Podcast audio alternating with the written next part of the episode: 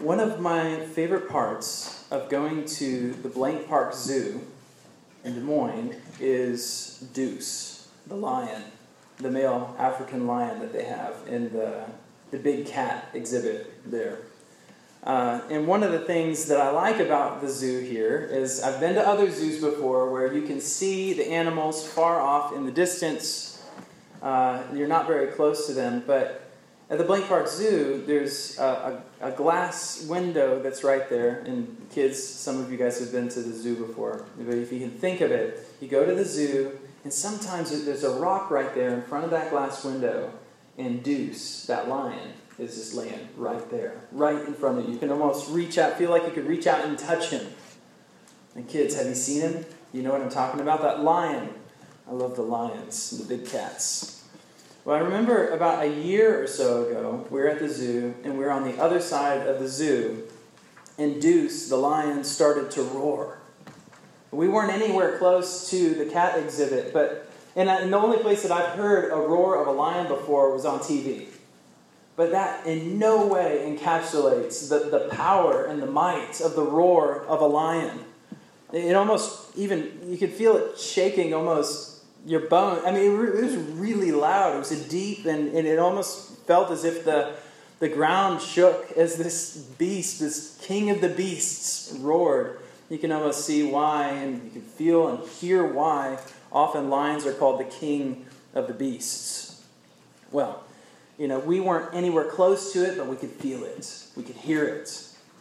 Well, that's in many ways what we're considering this morning the roaring cry of a king Uh, the roaring of a, of a king's enemies, and then the roaring of the expansion of the rule of God through his king, the King of kings and Lord of lords, Jesus Christ.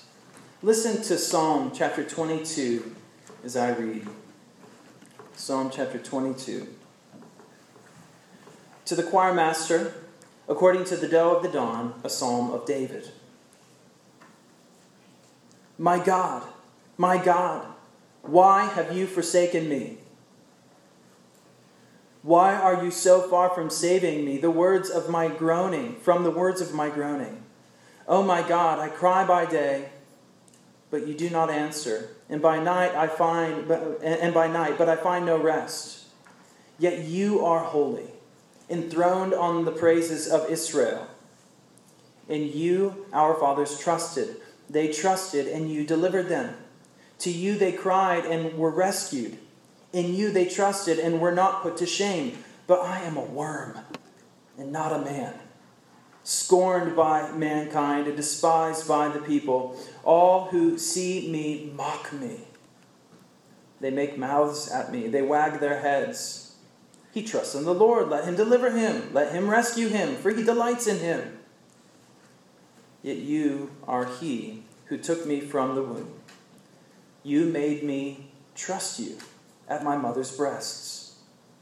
On you was I cast from my birth, and from my mother's womb, you have been my God.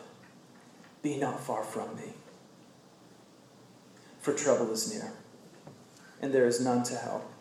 Many bulls encompass me, strong bulls of Bashan surround me. They open wide their mouths at me like a ravening and roaring lion. I am poured out like water, and all my bones are out of joint. My heart is like wax, it is melted within my breast. My strength is dried up like a potsherd, and my tongue sticks to my jaws. You lay me in the dust of death. For dogs encompass me. A, a company of evildoers encircles me. They have pierced my hands and feet. I can count all my bones. They stare and gloat over me. They divide my garments among them, and for my clothing they cast lots. But you, O Lord, do not be far off. O you, my help, come quickly to my aid. Deliver my soul from the sword, my precious life from the power of the dog. Save me from the mouth of the lion. You have rescued me from the horns of the wild oxen. I will tell of your name to my brothers. In the midst of the congregation, I will praise you. You who fear the Lord, praise him. all you offspring of Jacob. Glorify him and stand in awe of him, all you offspring of Israel. For he has not despised or abhorred the affliction of the afflicted, and he has not hidden his face from him, but has heard when he cried to him. From you comes my praise in the great congregation. My vows I will perform before those who fear him. The afflicted shall eat and be satisfied. Those who seek him shall praise the Lord. May your hearts live forever. All the ends of the earth shall remember and turn to the Lord, and all the families of the nations shall worship before you. For kingship belongs to the Lord, and he rules over the nations. All the prosperous of the earth eat and worship. Before him shall bow all who go down to the dust, even the one who could not keep himself alive. Posterity shall serve him. It shall be told of the Lord to the coming generation. They shall come and proclaim his righteousness to a people yet unborn, that he has done it. This is God's glorious word, without error, spot, or stain. We pray that God would write its eternal truth upon each of our hearts. We see that Jesus taught his disciples that everything written about him in the law of Moses and the prophets and the Psalms must be fulfilled. In John chapter 5, uh, Jesus said that the scriptures bear witness about him, about Jesus. The Apostle Peter said that David was a prophet, knowing that God had sworn an oath to him that God would set one of his descendants on the throne, on the throne of David. And the Apostle Paul wrote that all of God's promises find their yes in Jesus Christ. The clear teaching of the Bible is this that Jesus is the point. The Bible is always pointing to the Lord Jesus Christ. The Old Testament points to Jesus Christ in many ways, in covenant promises that God has made to his people. It points to Jesus Christ via analogy or allusion. It points to Jesus Christ via types and shadows, foreshadowing the coming of Jesus Christ in many ways. And as we read through the Old Testament, we should be looking for how that text is relating to or pointing to Jesus Christ. But we also have to recognize that not every single text in the Old Testament points to Jesus Christ in the exact same way. That, that said, though, one of the clearest ways that we can know as we're reading through our Bibles that a text in the Bible is pointing at the Lord Jesus Christ is by observing what Jesus taught about a particular text or what the apostles taught about a particular text. So, what Old Testament passages did the very men that Jesus taught during his earthly ministry, the passages of Scripture that men that Jesus taught for the 40 days after Jesus was raised again from the dead, before he would be ascended to the right hand of God, you know, what passages did these men, the, the apostles, teach that so clearly from the Old Testament pointed at the Lord Jesus Christ? Well, there's many texts in the Old Testament that do this. But one of those texts is this, right here this morning Psalm 22. One commentator writes that Psalm 22 is quoted more frequently in the New Testament than any other psalm. But how? How is Psalm 22 pointing at Christ? It doesn't do it in such a way that it denies that David, uh, what he meant by this text as he wrote it, as he was carried along by the power of the Holy Spirit. So, as we consider Psalm 22, consider both David, but also consider Jesus Christ. And this is the big idea of the text God's king faced abandonment in order to save the world. God's king faced abandonment in order to save the world. And here's three points from the text we'll be considering this morning. First, the roaring lament of a suffering king. The roaring lament of a suffering king. The number two, the roaring threat of the king's enemies. The roaring threat of the king's enemies. And then number three, the roaring expansion of the king's rule. The roaring expansion of the king's rule. And as we consider this text, ask God to open your eyes, and my eyes as well, to the reality that King Jesus was forsaken by God for his people, so that if we would turn from our sin and trust in Jesus as the King and treasure of our lives, that we would never be forsaken by God. That he, Christ, Jesus Christ, was forsaken so that his people would never be abandoned. We'll consider the first point from verses 1 through 11 the roaring lament of a suffering king.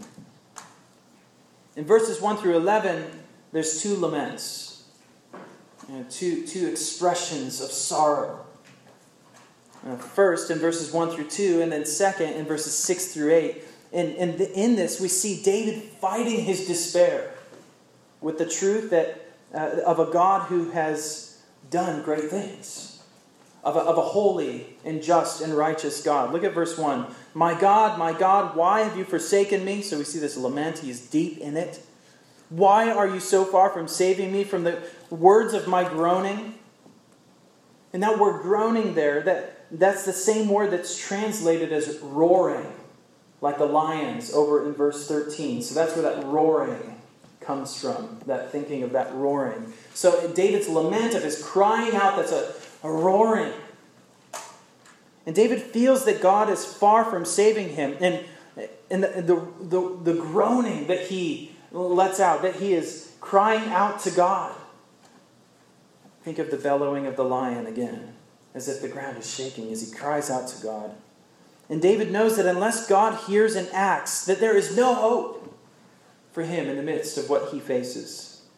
He doesn't try to conjure up self esteem. He doesn't try to look within himself to somehow uh, find the power to move through his sorrows. No, he laments to God based upon God's promises, based upon the very character of who God is. Why have you forsaken me? Why are you so far away? Why don't you answer me? Why can't I find rest? Well, friends, this is God's king. God has promised David that his throne would endure forever, and when David lifts up his eyes, he doesn't see that. He only sees trouble. He only sees being encompassed and surrounded by enemies. There's an intensity to David's suffering here that none of us can know. This must have been a time in David's life when God's promise of making his house sure, his lineage and the throne of David sure, had not yet totally happened. The promise of God hangs in the balance in what would happen with God's king, his anointed king, King David. This, is, this doesn't mean that God's people don't face sorrow and that at times feel as if they are abandoned by God in this life. There are times when it does feel like God is far off and distant. But that feeling that you or I may have is only a, a glimmer of the abandonment that David felt and Jesus taught us that we will face many sorrows in this life, but that He will never leave us or forsake us.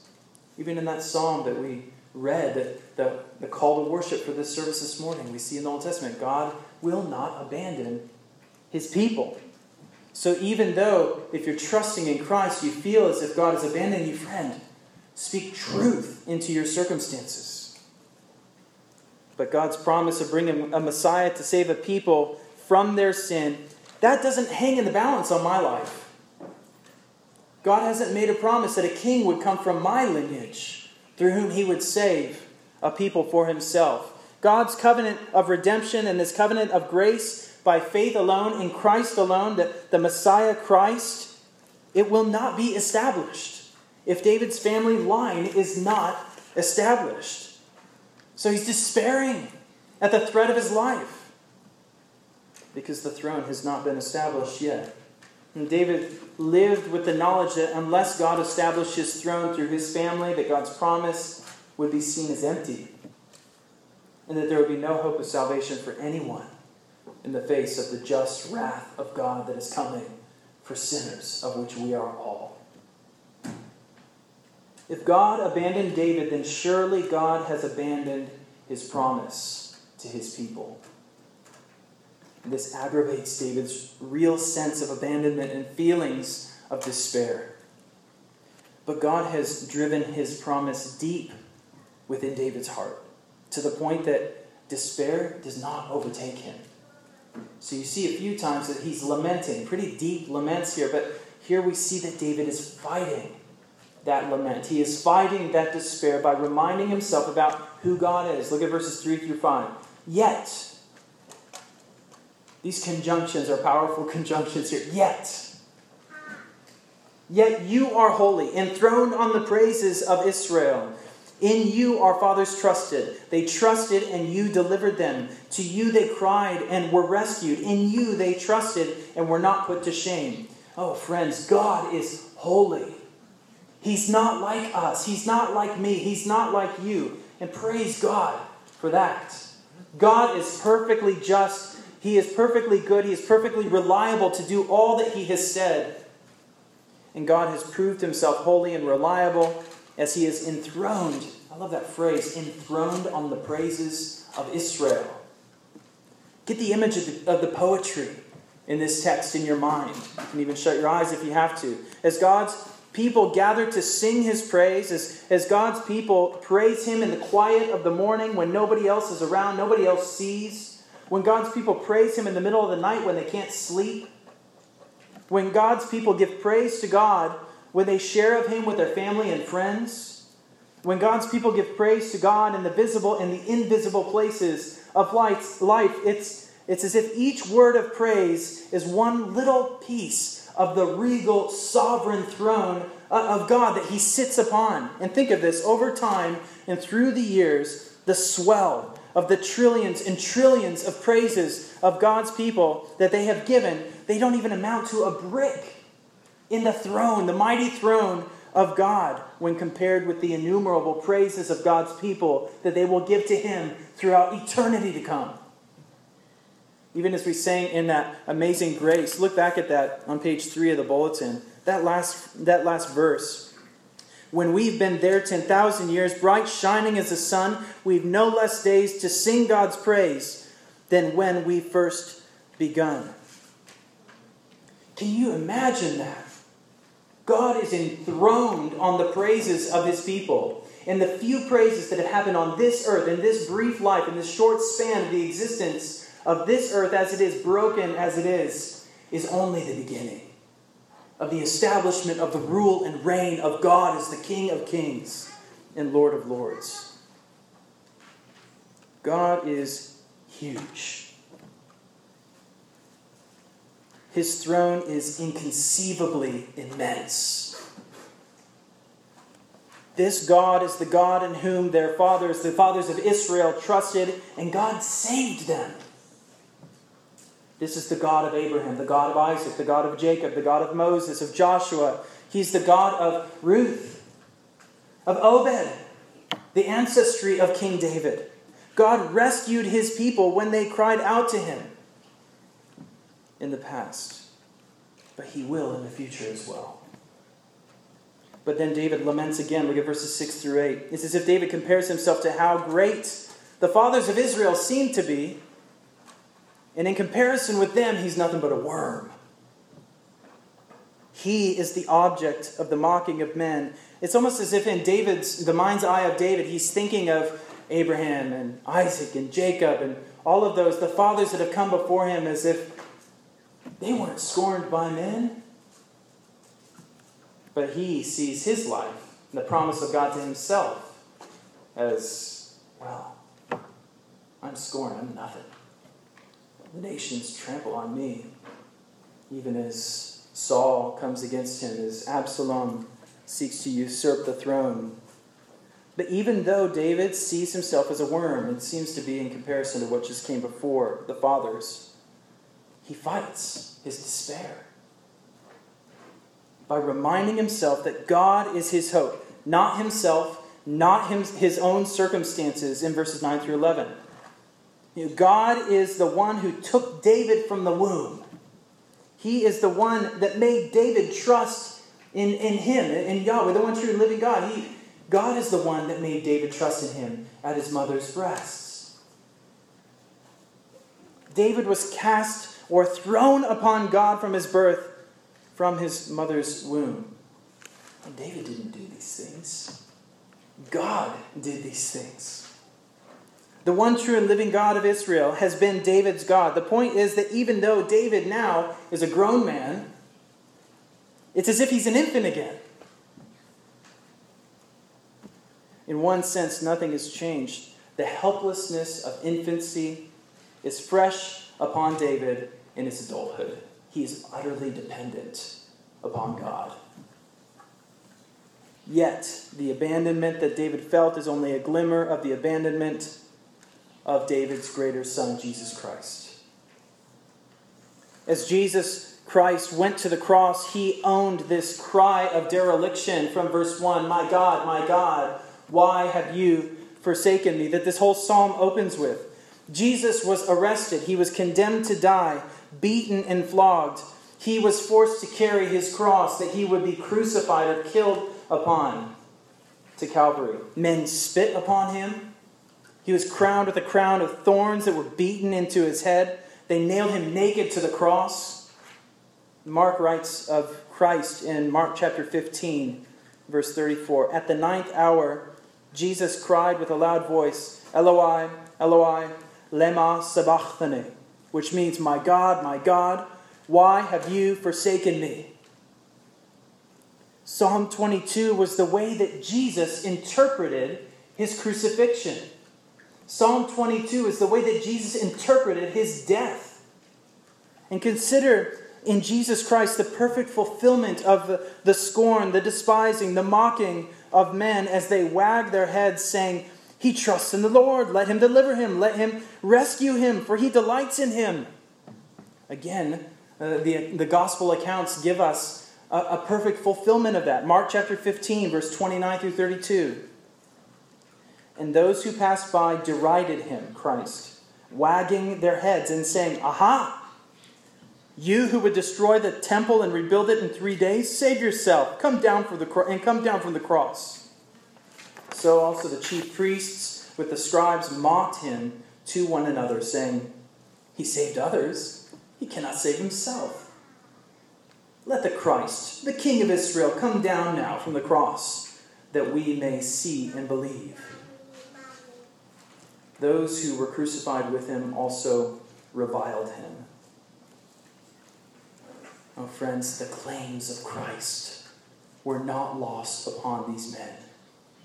Jesus was claiming to be the king of Israel. Uh, the abandonment that David felt was real, but it's only a glimmer of the greater abandonment that was felt by Christ. To be forsaken by God is to feel the curse of God for breaking covenant with God, for sinful rebellion against God, of which Christ did not commit. David was lamenting the feeling of being forsaken by God, but Jesus, his lament was the actual being forsaken by God as, as the Father turned his face away.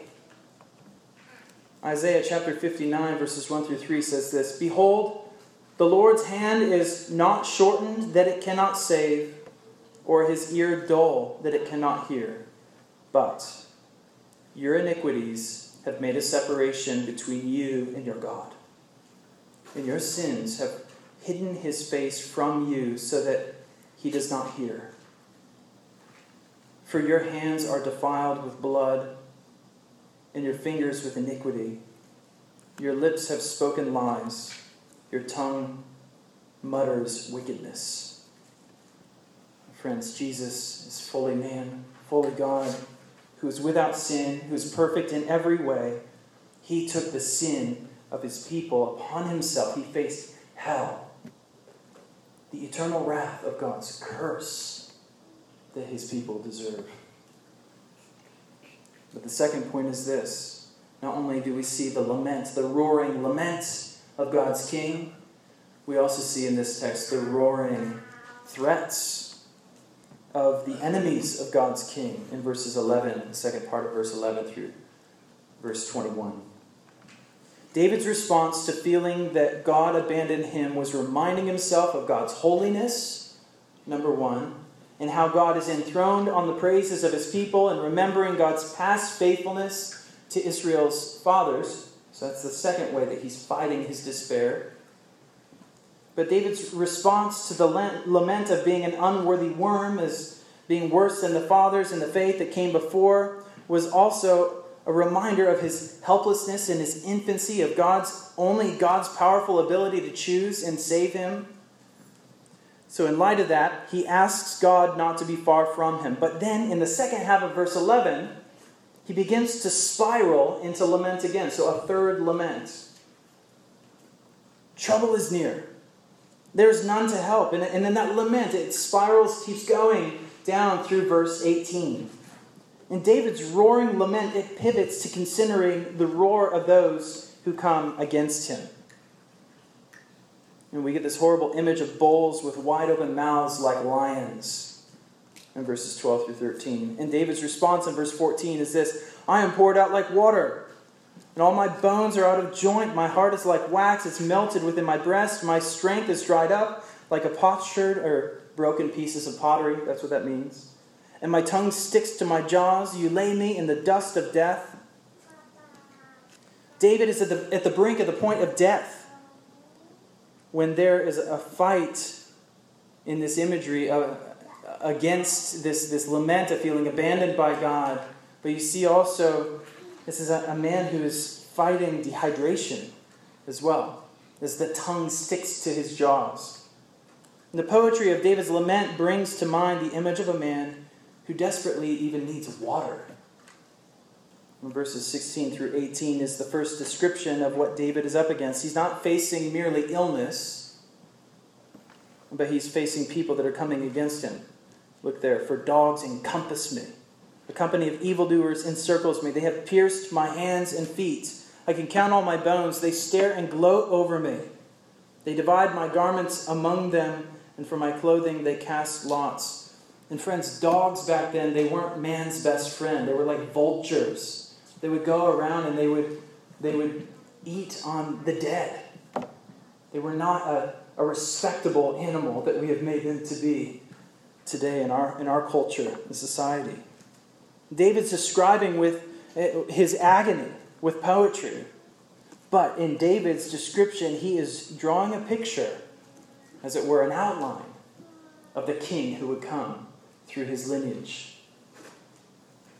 Uh, God is using this roaring lament of David and then also this roaring of the opposition of David's enemies to reveal to David that the glorious beauty that there is that would, would come in the face of the Lord Jesus Christ, the Son of David.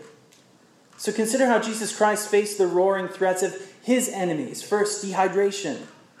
John chapter 19, verse 28 through 30 says this After this, Jesus, knowing that all was now finished, said, to fulfill Scripture, I thirst. A jar full of sour wine stood there, so they put a sponge full of the sour wine on a hyssop branch and held it to his mouth.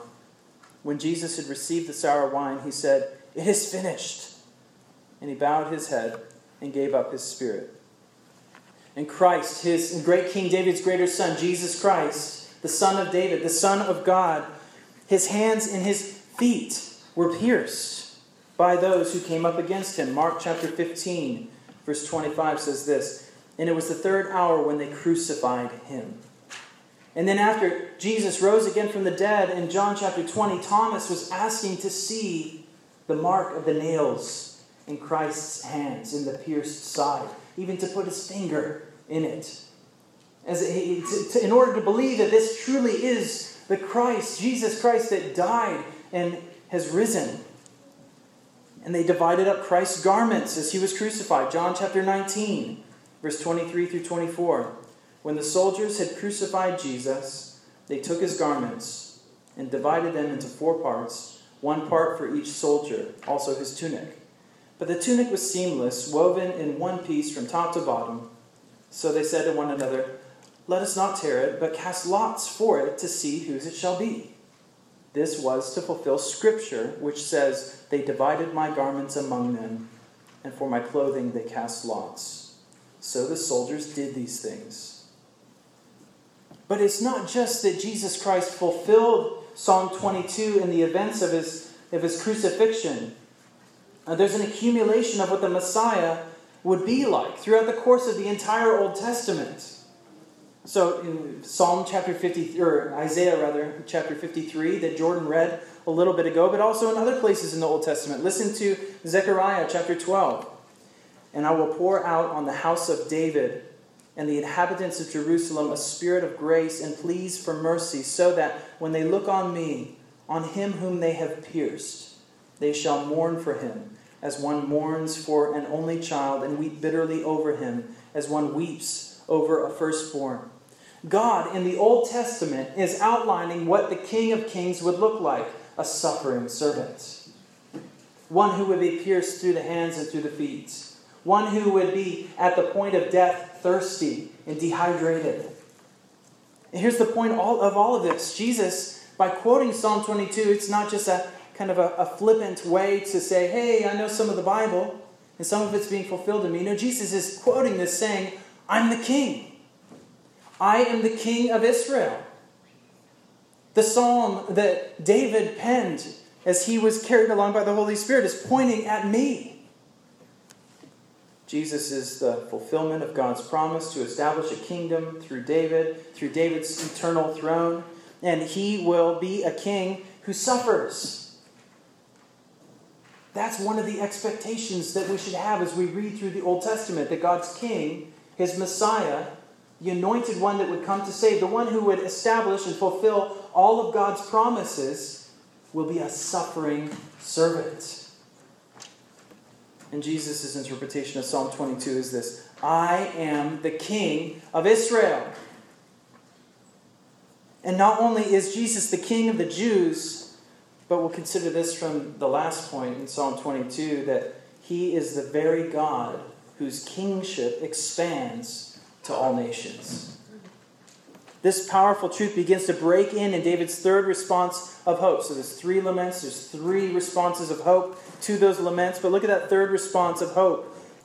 There's a huge conjunction there in verse 19. But, but you, O Lord, do not be far off. O you, my help, come quickly to, to my aid. Deliver my soul from the sword, my precious life from the power of the dog. Save me from the mouth of the lion. So that the despair response to the, the roaring of God's enemies, of God's king, that it's that they are unable to overpower the faith of God's king. God's king holds to and embraces and fights his despair with a solid hope and firm trust in God's promises to him. He can't see it, but God, what He says is true, it's reliable. Many who have taught on this have made the comment that Jesus quotes verse 1. And in quoting verse 1, he is basically claiming that this whole psalm is about himself. This is confirmed in how every line of this psalm points us to a king who would suffer, Jesus Christ. His sufferings we see again and again in the text. It's pointing, it's a type, and it's a foreshadow of Jesus Christ. But also, we see the foreshadow of the trust of the king and the salvation of God. Jesus Christ didn't stay in the grave. He bore the abandonment and eternal wrath of God that his people deserve for their sin. And that day after his death, he was with the Father in paradise. And three days later, he would rise again from the dead. And where David was delivered from his enemies, Christ was delivered to his enemies. But it was in this being caught, in Christ's being caught in the mouth of the lion and being encompassed by the power of the dogs. And it's even ironic as well that often Gentiles are referred to as dogs in the Bible. Even Jesus is caught in the clutches of, of this Rome and its involvement with Israel but being encompassed by the power of dogs, that and there we see that Jesus Christ delivers David, even, and all of those who would turn from their sin and trust in him. And it was in Christ's suffering and death that Jesus defeated who the Apostle Peter describes as our adversary, the devil, who prowls around like a roaring lion seeking someone to devour. Jesus Christ is the very hope of David, overcoming the roar of David's enemies, of the enemies of the king, of God's chosen king. And in Christ, uh, the second half of verse 21 is powerfully fulfilled. Look at that there. You, God, have rescued me from the horns of the wild oxen.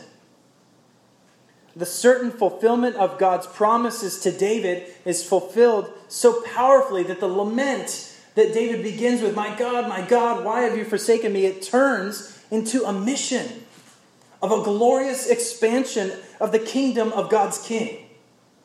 And that leads to the last point this the roaring expansion of the king's rule. Consider this from verses 22 through 31. Christ's victory is in his resurrection from the dead. But then it moves forward to the spread of the good news of forgiveness for sins and the salvation by faith alone that is in Christ alone to all nations, and the praise of God in the midst of the great congregation. Remember, God's covenant with Jacob is ultimately fulfilled in Jesus Christ. God's covenant with Jacob is the extension of God's uh, promise, his covenant promise with Abraham so that the covenant of Abraham, of a singular offspring, is fulfilled in God's covenant with David, the coming of a king that this psalm points to. The Apostle Paul teaches us, us this in Romans and Galatians that Jesus Christ is the singular offspring of David. He's the singular offspring of Abraham. And it's by faith in that singular offspring that many sons are, are brought to glory that they can be counted as heirs of God's promises. And friend, if you're here this morning and you're not trusting in the Lord Jesus Christ, friend, God is calling you to be a part of this great congregation, this great expansion of God's rule. Friend, live for something more than just chasing empty pleasures in this world or being bored with your work or, or whatever it is. Seek to find what you were made for the favor of God through his Son, Jesus Christ, the pleasure of God eternally. And none of us, friends, none of us can be saved by our works. None of us can commend ourselves to God by our works. We can't even be saved by uttering praises to Him. But the only way that we can be saved is by turning from embracing our sin as the very treasure of our lives and trusting in full hearted devotion and obedience and submission to Jesus Christ as King the king who was forsaken as the only treasure. He is the only treasure that truly exists. Jesus Christ bore the eternal wrath of God that you and I deserve if we would but only turn from our sin and trust in Jesus Christ. So, friends, we can find forgiveness for our sins in light of the just wrath of God that we deserve for our sin if we would trust, turn from our sin and trust in God's King Jesus Christ and trust in the death and resurrection of Christ and be grafted into this great congregation that David longs to be a part of, of singing praises to God. And friend, you need to know too, if you're not trusting in Christ, that you don't have Him as your treasure and King of your life, that you deserve what Christ faced in behalf of His people God's eternal wrath and hell. So, friends, flee from your sin be found in the kingdom of God's King, Jesus Christ. And friend, if you're here this morning, you're trusting in Christ. He is the treasure of your life. He is the king of your heart and of your life. Look forward to praising God in this congregation that David is looking forward to that is coming. This is what we foreshadow as we gather each Lord's Day. Oh, ask yourself if, if it's hard, it's a slog, to get out of bed, to come to church, to sing praises to God together. Ask God to make it the delight and the desire of your heart to sing praises to God with his people. Be found in the kingdom, this great congregation of God's King, Jesus Christ. And consider how verse 22 also is fulfilled in Christ. When Jesus told Mary, Go to my brothers and say to them, I am ascending to the Father and your Father, to my God and to your God. Hebrews chapter 2, verses 10 through 12 quotes verse 22 in Psalm 22 in saying this For it was fitting that He, God the Father, for whom and by whom all things exist, in bringing many sons to glory, should make the founder of their salvation, Jesus, perfect through suffering. For he who sanctifies and those who are sanctified all have one source. That is why he, Jesus, is not ashamed to call them brothers, saying, I will tell of your name to my brothers in the midst of the congregation, I will sing your praise. Friends, I am not a worship leader, really, ultimately. Jesus Christ is the worship leader of his people as they gather together. The songs that we sing, the truths that we admonish and encourage one another with as we gather together as a church, ultimately we are joining in with this singing of King Jesus, a roaring of a different kind. The, the lion of the tribe of Judah as he leads his people in the great congregation of singing of the praise of God, even as we gather and sing of the praise of Christ.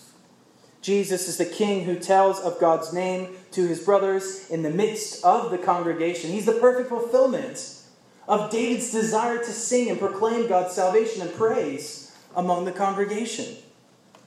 In Christ, this is what we do again each week as we gather, tell of his praises, sing of the expansion of his kingdom and of his rule. And this is what we pray for together God, make your kingdom come, your will be done on earth as it is in heaven.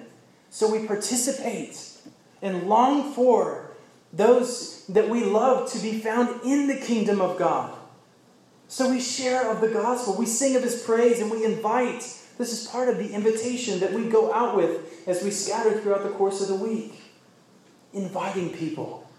You were made for this. Come and sing of the praises of the King, along with the King, the choir leader, Jesus Christ, as we gather together on the Lord's day. Consider how God the Father heard the cries of Jesus, fulfilling David's words in verse 24 as well. Hebrews chapter 5, verse 7 says this In the days of his, Jesus' flesh, Jesus offered up prayers and supplications with loud cries and tears to him who was able to save him from death, and he was heard because of his reverence. Psalm 22, it doesn't use a roar, that word roar, like we see David using in the first point, or the roar of the enemies of the king in the second point. We don't see Psalm 22 using that word roar to describe the expansion of God's kingdom in verses 22 through 31.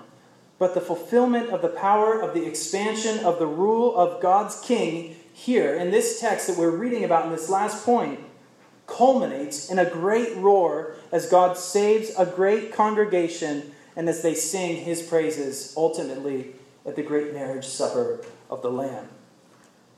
The Lamb of God who was slain for the salvation of his people. Jesus Christ, who is the lion, is also the lamb.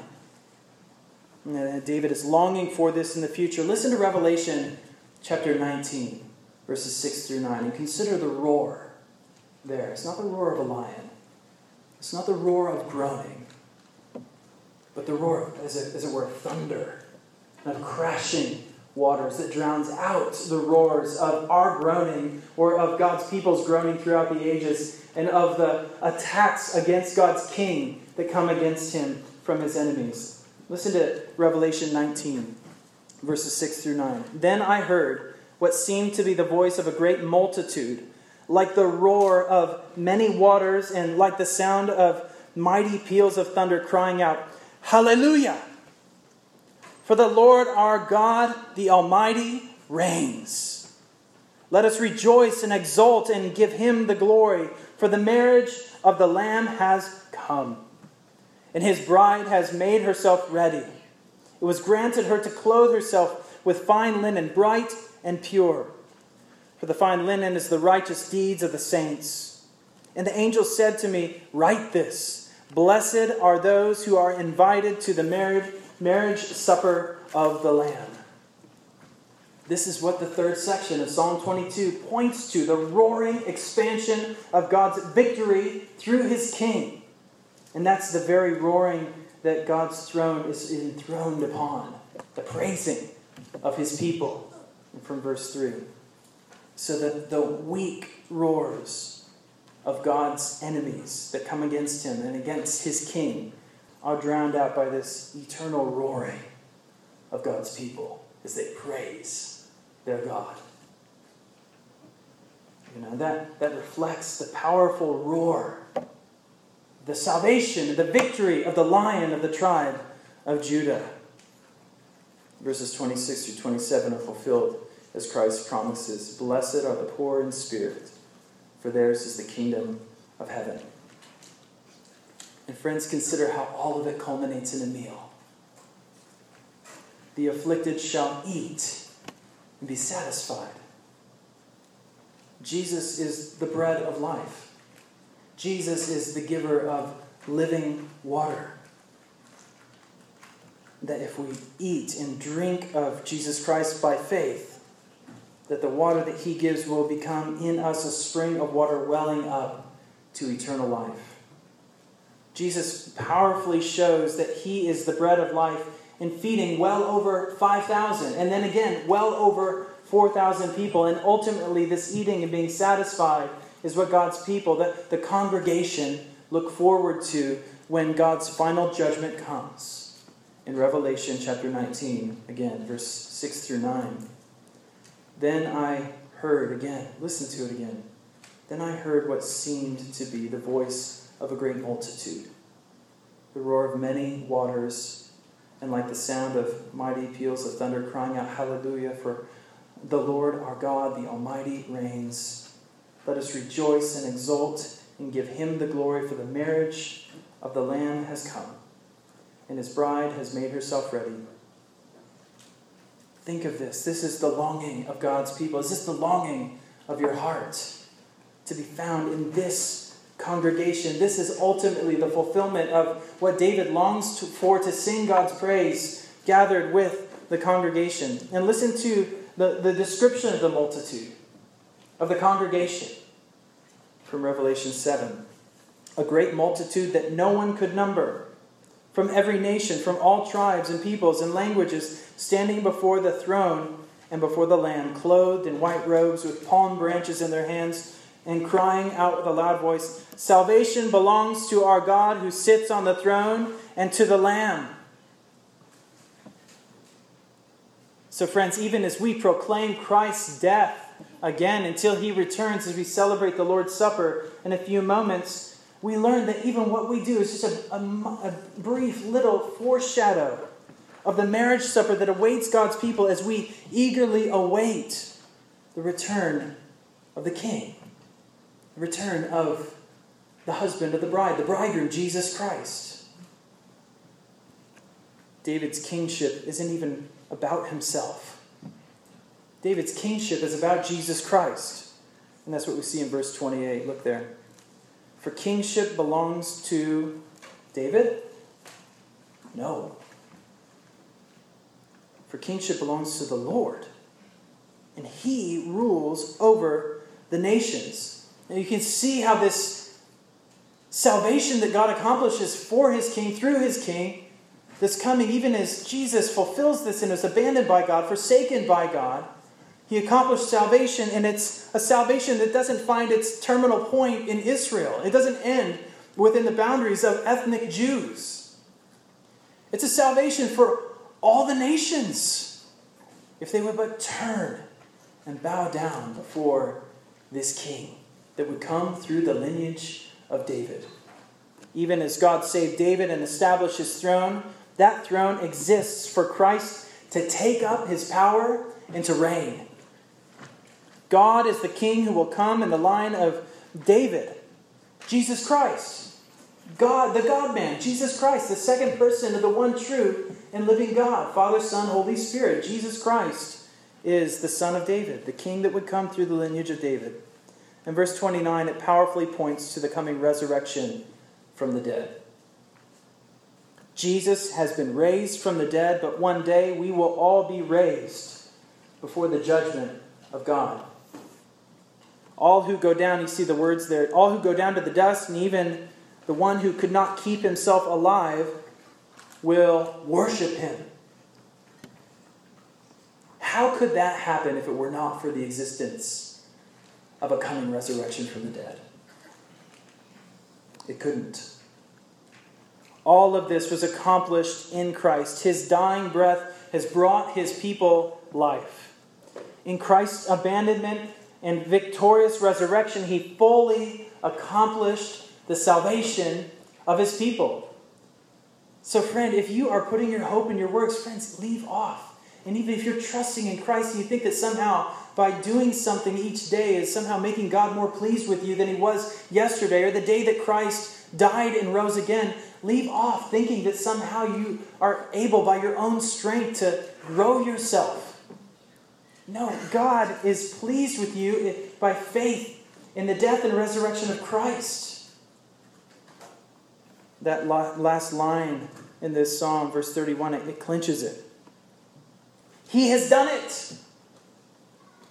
Christ has done it. The Lord has done it, the King of kings and Lord of lords. And again, friends, that, that last line, that is the point of the entire Bible. He has done it. It's the main point of the beginning of the Bible. In the beginning, God. He created the heavens and the earth. God did it. It's the point of the end of the Bible. God is establishing a people. He will establish a new heavens and a new earth. God does it. God saves a people for himself. How? He has done it. That, again, that's the point of the, of the Bible. God has done it. And this text also equips us, friends, if you're trusting in Christ, to be an ambassador for the King. Sing of God's praise even as we leave this place. Let this psalm lift up your eyes eh, from the, the trials that you face to fully rest upon God in the finished work of Jesus Christ. Turn from your sin and behold the victory of God in He who was forsaken, so that we as His people might never be abandoned or forsaken. And He was raised to justify a people, to declare an unrighteous people righteous. Again, he was forsaken for us. And friends, can you feel the beauty of the roar of the salvation of, of God as he is building his kingdom among his people? Can you see the strength of God to save hopeless sinners like us? And friends, Put your hope in the victory that God has accomplished in Christ. Bow down in awe and wonder and worship that He would save a wretch like me. Let's pray. Heavenly Father, we give you praise for Christ. We give you praise that our hope is not in ourselves. We're thankful for that because we see that we so often fail and we fall short of your glory. And Father, we give you praise that Christ is sufficient to bear our hope. He is sufficient to bear our confidence. We give you praise that Christ is sufficient uh, for our praise. And God, we give you praise that we that you have accomplished reconciliation through Christ. That we don't have to bear your eternal wrath for our sin because of what you have done to send him for us in the stead of wicked and ruined sinners. We give you praise for Christ. And even now, God, as we celebrate the Lord's Supper, we pray that you would help us to do it in such a way that might honor and glorify you. And Father, we pray that you would help us to not trust in bread or in the fruit of the vine, but help us to trust in the bread of life, Christ, in the giver of living water, Jesus Christ. Help us to feast upon Christ by faith alone. It's in Jesus' name that we pray. Amen.